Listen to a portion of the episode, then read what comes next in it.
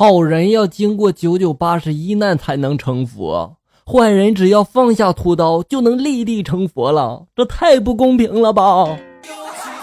本期节目为校友大懒虫赖床的专场段子秀。一位汽车司机把车停在路边，想好好的休息一下。当他躺在这个座椅上的时候，有人就问他时间，他看看表就说了：“快八点了。”这次他刚入睡，敲窗户的声音又响起来了。先生，你知道现在几点了吗？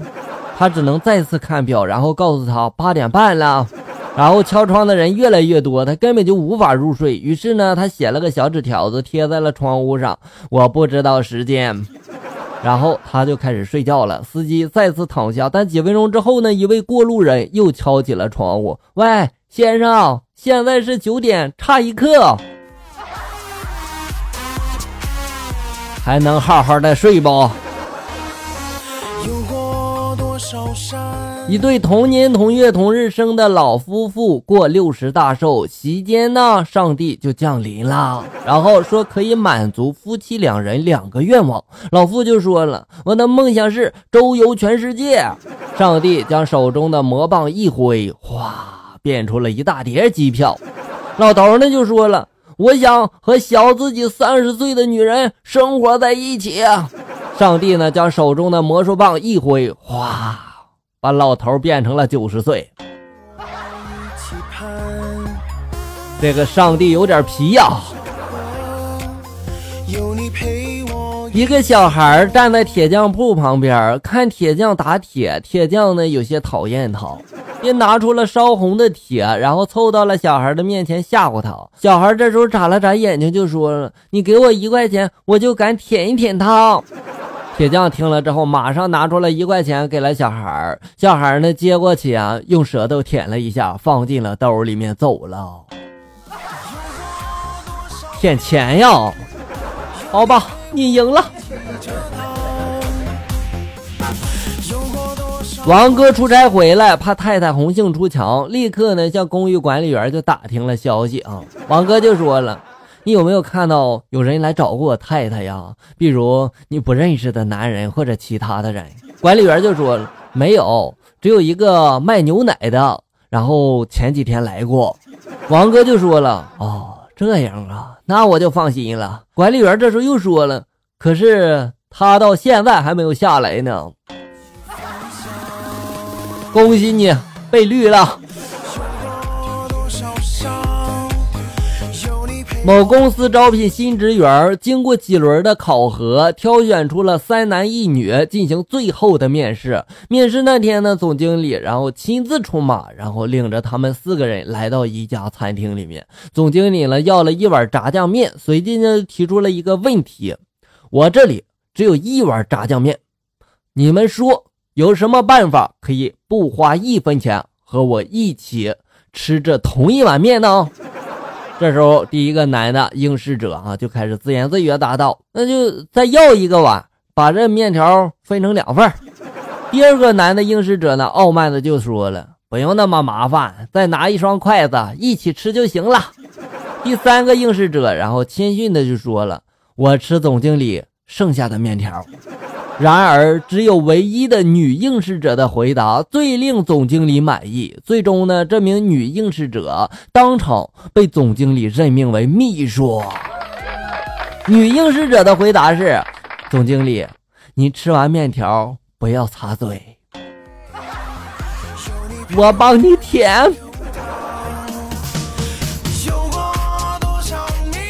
内向的小张在酒吧里面看到一个容貌美丽的女子，犹豫了很久之后呢，他终于鼓起了勇气走进了她，低声的就问了：“我能和你谈谈吗？”整个酒吧的人呢都把这个目光呢盯在了他俩身上。小张呢非常的尴尬，红着脸一言不发，非常委屈的退回自己的座位。过了一会儿，那位女子呢走向了小张的身边，低声的就说了：“对不起。”我是心理系的学生，刚才我只是想试验一下人们在尴尬的情况下反应如何啊。这个时候，小张高声的叫道：“你要两百元钱呀，太贵了。”小张，你好坏呀！一群萤火虫在空中飞，其中一只不发光，另一只呢就很好奇的就问他了：“哥们儿，你怎么不发光呀？”不发光的萤火虫就回答说了：“哎，哥们儿，上个月我忘交电费了。”哎呀，这什么乱入啊？这也行啊？两个美女在电梯里面谈论什么化妆品的美白效果好。与此同时呢，还有一个黑人男的在旁边默默的听着啊。突然呢，黑人男子就对这两位美女说了：“没有用的，我试过了，都没有用的。对你来说是没用，因为你太黑了。”小强带着朋友去探望他的外婆。当小强和外婆谈话的时候，他的朋友便不客气地拿起了放在桌子上的花生吃了起来。过了很久，当他们离开的时候，小强的朋友就对小强的外婆说了：“谢谢您的花生，很好吃哦。”外婆呢，这时候就回应说了。那其实是花生巧克力呀！自从我的牙齿掉光之后啊，我就只能吸掉它们外层的巧克力呀。老了，啊，好恶心啊！有一个抢匪就说了：“快把保险箱的密码说出来，不说我就杀了你！”女职员这时候就说了。不说，杀了我也不说。你就是糟蹋了我，我也不说。抢匪上下打量了女职员一番之后，说了：“你想得美！啊，你说这话太伤人了，我要和你拼了！”好了，小友们，本期节目到这里就要结束了。欢迎大家关注咱们节目的同名微信公众号“醋溜段子”，上面有笑哥发布的更多搞笑内容。我在这里等你，咱们下期再见。